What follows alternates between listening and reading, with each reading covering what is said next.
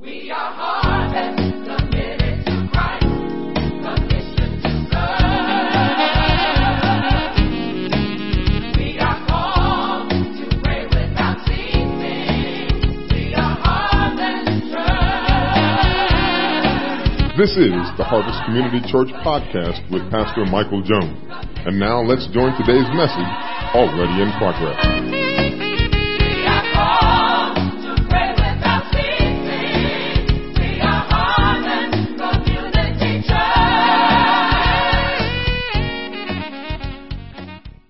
Well, greetings again. Let's get right into the Word of God. So if you have your Bibles, won't you open them quickly to Acts chapter six. Acts chapter six, and we're going to read verses one through seven. Verse one. Now in those days, when the number of disciples was multiplying, there arose a complaint against the Hebrews by the Hellenists, because their widows were neglected in the daily distribution. Then the twelve summoned the multitude of disciples and said, "It is not desirable that we should leave the word of God and serve tables. Therefore, brethren, seek out from among you seven men of good reputation, full of the Holy Spirit and wisdom, whom we may appoint over this business. But we will give ourselves continually to prayer and to the ministry of the word." And the saying pleased the whole multitude, and they chose Stephen, a man full of faith and the Holy Spirit, and Philip, and Prochorus, and Nicanor, and Timon, and Parmenas, and Nicholas, a proselyte from Antioch, whom they set before the apostles. And when they had prayed, they laid hands on them. Then the word of God spread, and the number of disciples multiplied greatly in Jerusalem, and a great many of the priests were obedient to the faith. Let's pray. Father God, we thank you so much for this opportunity to come and to share your word. We pray that you would open your word, that we might behold wondrous things out of your law. Father, help us to see Jesus, and in seeing him, help us to believe on him, and believing on him, help us to be saved. This is our prayer. In Jesus' name, won't you say amen and amen.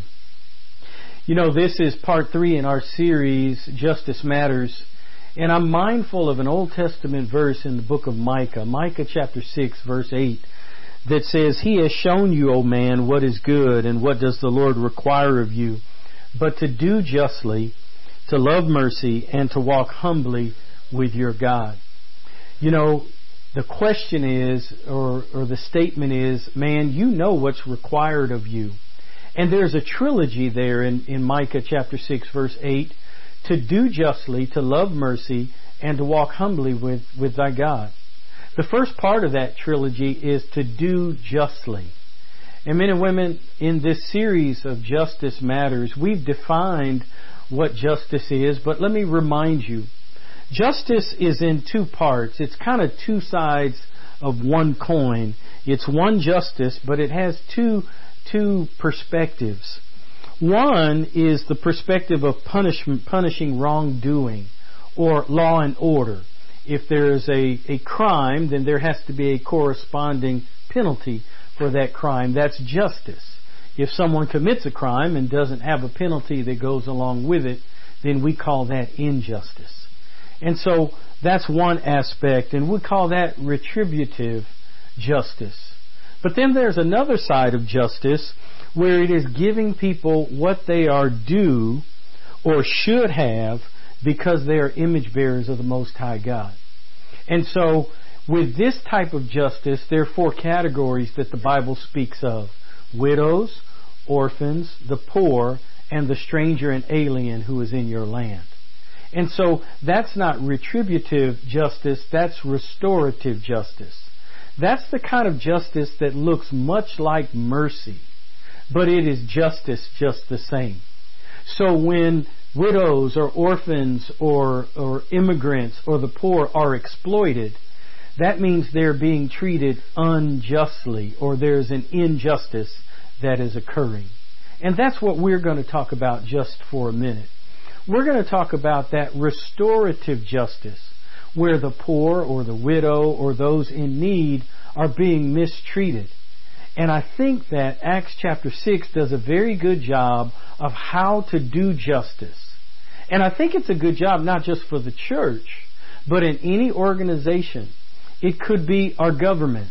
This is a good way for us to do justice. It could be in business. It could be in, in the healthcare industry. It could be in education. It could even be in a family, that people are being treated in an unjust manner or being exploited or used and abused, and they need to be treated justly.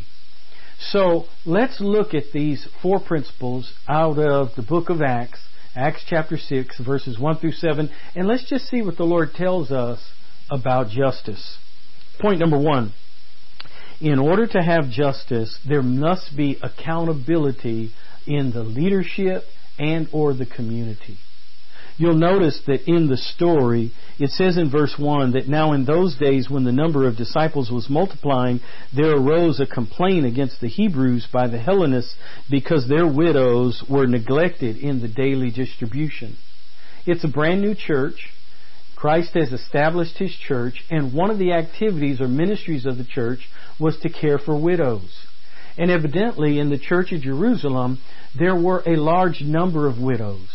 And so the complaint arises, everything's going well at the church, but the complaint arises that the Hellenistic widows or the Greek widows were being neglected in the daily distribution of, of resources.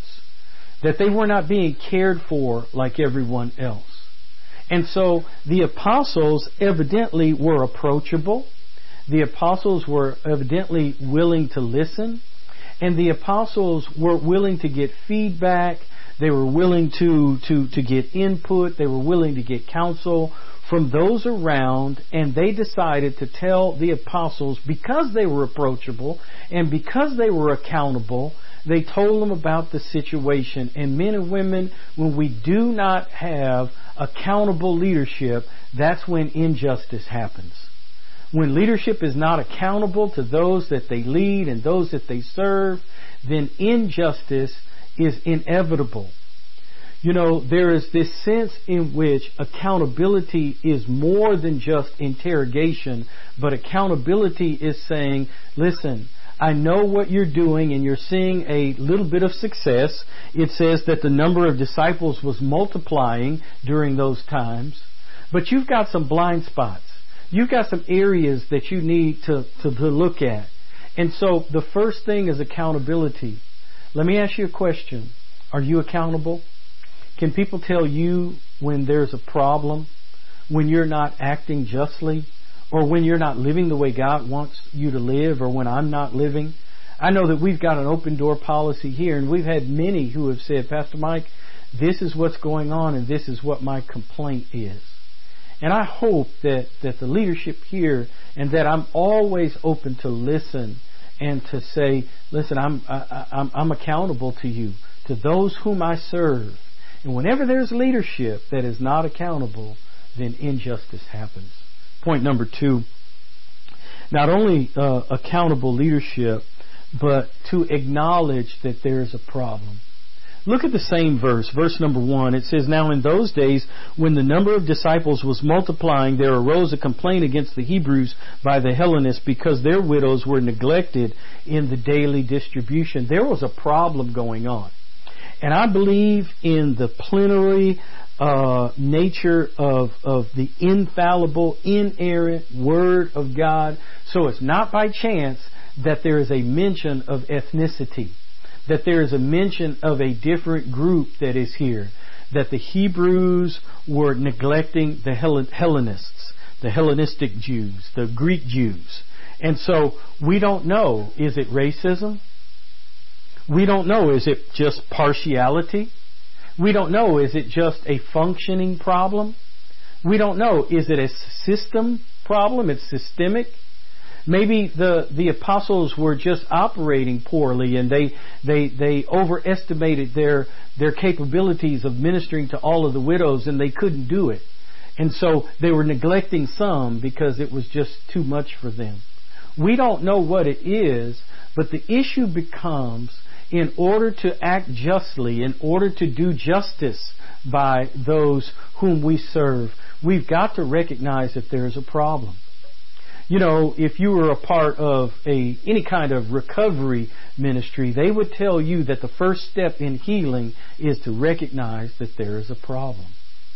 And men and women, here's, here they recognize that there's a problem, that these Greek widows are being neglected in the daily distribution, and there's a problem. Listen, with leadership, and we need to be careful that when people come to us with issues, we can either ignore the issue, we can become indifferent and apathetic toward the issue, we can rationalize the issue, or at worst, we can tell the people that that that that we don't even believe, or we, we don't recognize that there is even a problem, that that that that we question the validity of the issue that you bring to us. And men and women, that's important. We have got to recognize that there is a problem, or there is a chance that we could be treating people in an unjust manner. So we're, we're to be accountable, we're to acknowledge that there's a problem. And then look at verse two. Verse two says, "Then the twelve summoned the multitude of disciples and said, 'It is not desirable that we should leave the word of God to serve tables.'" So what they're doing is giving attention to the solution. They are they, they must have looked at the situation. They must have, have talked about it. They must have thought the situation through. And they, they summon the multitude and they tell them, it, it's not desirable that we should leave the Word of God and serve tables. They looked at what their priorities are and they said, you know, with this particular problem, our priority is the Word of God and prayer, and making sure that we're seeking God's faith on, face on behalf of the people. And so we cannot attend to that. And so the solution is going to have to be put in your lap. We have looked at the problem, we've analyzed it, and it's an issue of us not being able to do what is required for these Greek widows. And men and women, you may want to get pen and pencil, uh, uh, pen or pencil and a piece of paper for this one. But whenever you are analyzing a problem, there are at least three components, maybe four. And write these down. Number one, you ask yourself the question, what are we doing? And be honest about what you're doing. And then number two, you ask the question, how are we doing it? How are we doing it? What are we doing? And then how are we doing it? And then number three is, is what we're doing right and effective and sustainable? Is it right, effective, and sustainable? So, what are we doing? How are we doing it? Is it right? Is it right? And so, or, or, or is what we are doing right, effective, and sustainable? And then lastly, and this is most important, I believe, have we gotten to the root issue or the root cause of the problem? Evidently, the disciples here, the apostles here, decided that the root cause was that the, the issue of serving these widows is too much for them.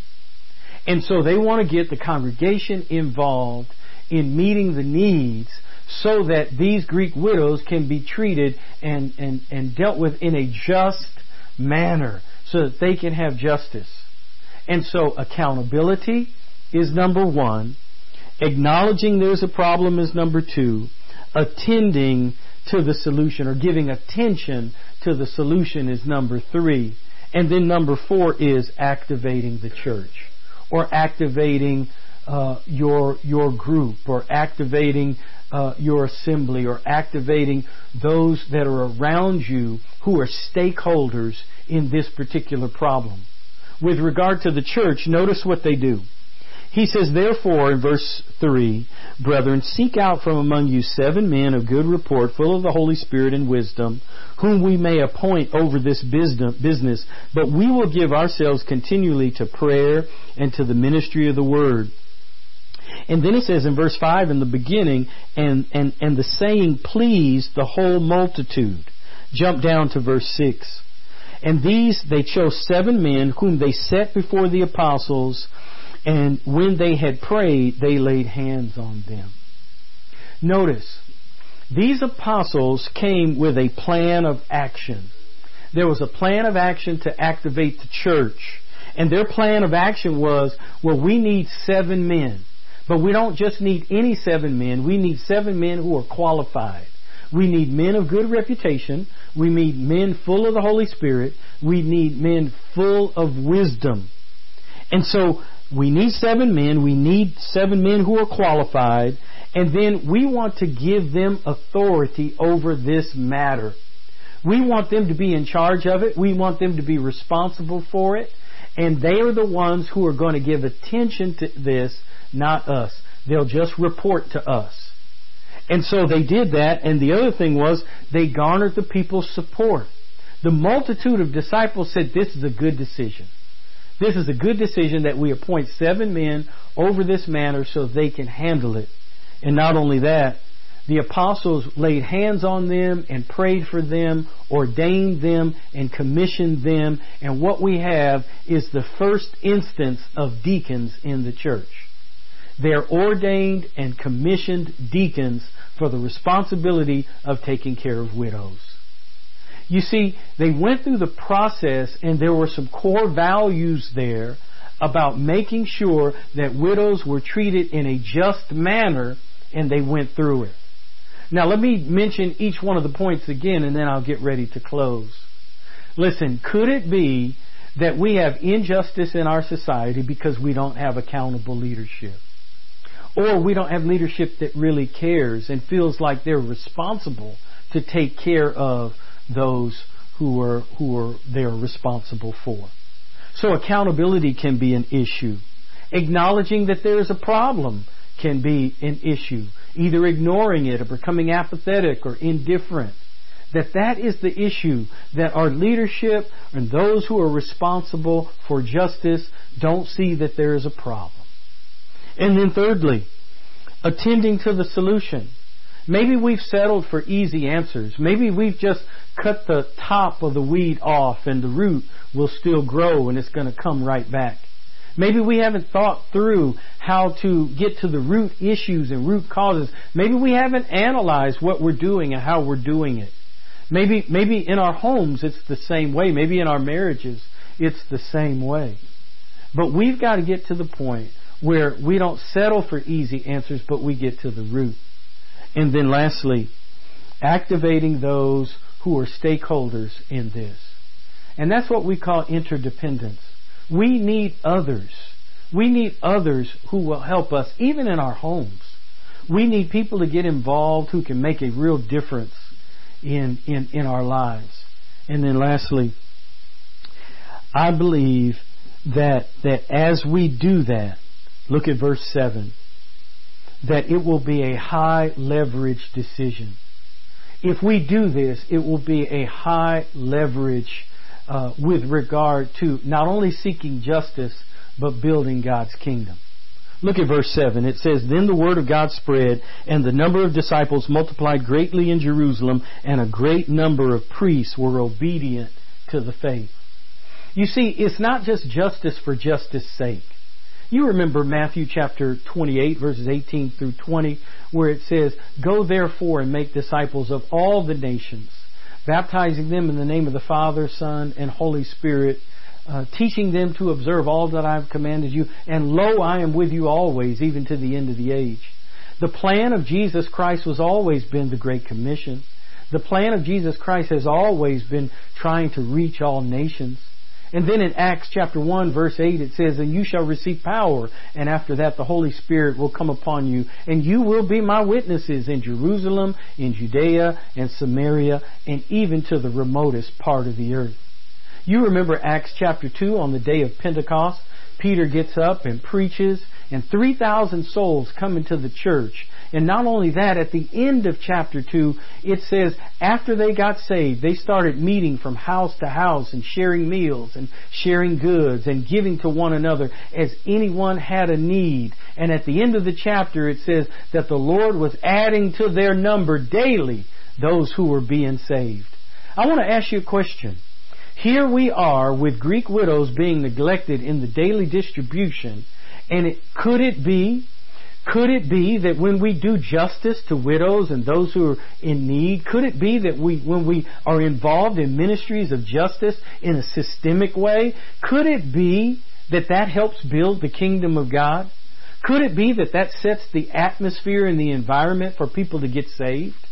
Could it be that when people see us operating the way the church is supposed to operate, that the authenticity of Jesus Christ and the power of the Holy Spirit is is is wrought on a community and on a society, because we're not looking to get our own needs met. We're looking to take care of the most vulnerable in our society. Could it be that justice is what has been missing in the Great Commission? Could it be that justice is what has been missing in our gospel?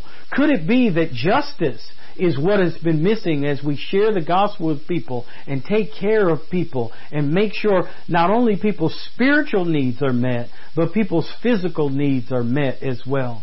You cannot dismiss that this whole scenario, this whole story in the Scripture culminates with verse seven.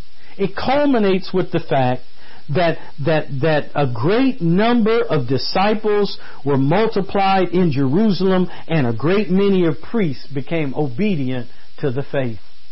It coincides with taking care of these widows, the establishment of deacons, the making sure that these widows were treated in a just manner. And men and women, I believe that the same thing can happen for us.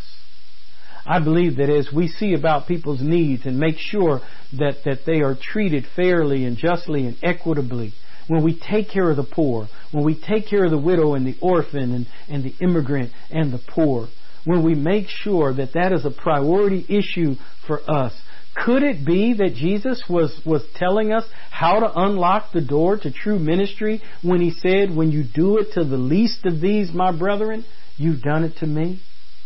There is no ministry on earth greater than a ministry to Jesus Christ. Men and women, I believe that these are some principles for justice. I believe that if we apply them, we will see many, many, many come to know Jesus Christ, and many, many, many obedient to the faith. It could be that you need the faith today. It could be that you've never received Jesus Christ as Savior and Lord. It could be that you've never said yes to the gospel of grace, that you've been trying to live your life in a just manner, you've been trying to do right, but you're much like the Apostle Paul, who said, "The things that I want to do, I don't do. And the things that I don't want to do, I find myself doing over and over and over again. Who will deliver me from this body of death?" He answers his own question. He says, "Thank God that Jesus Christ is the one who delivers me." In the next chapter, he says, "There is therefore now no condemnation for those who are in Christ Jesus." I could be talking to someone who, who is frustrated today. You're frustrated because you're in the, the, the place of these widows and you've been treated unjustly. God says, "Come unto me, all who are weary and heavy laden, and I will give you rest. Take my yoke upon you and learn from me, because my yoke is easy and my burden is light." Come to Jesus today. Jesus is the one and only. Jesus, you may not know it, but He's the one you've been looking for.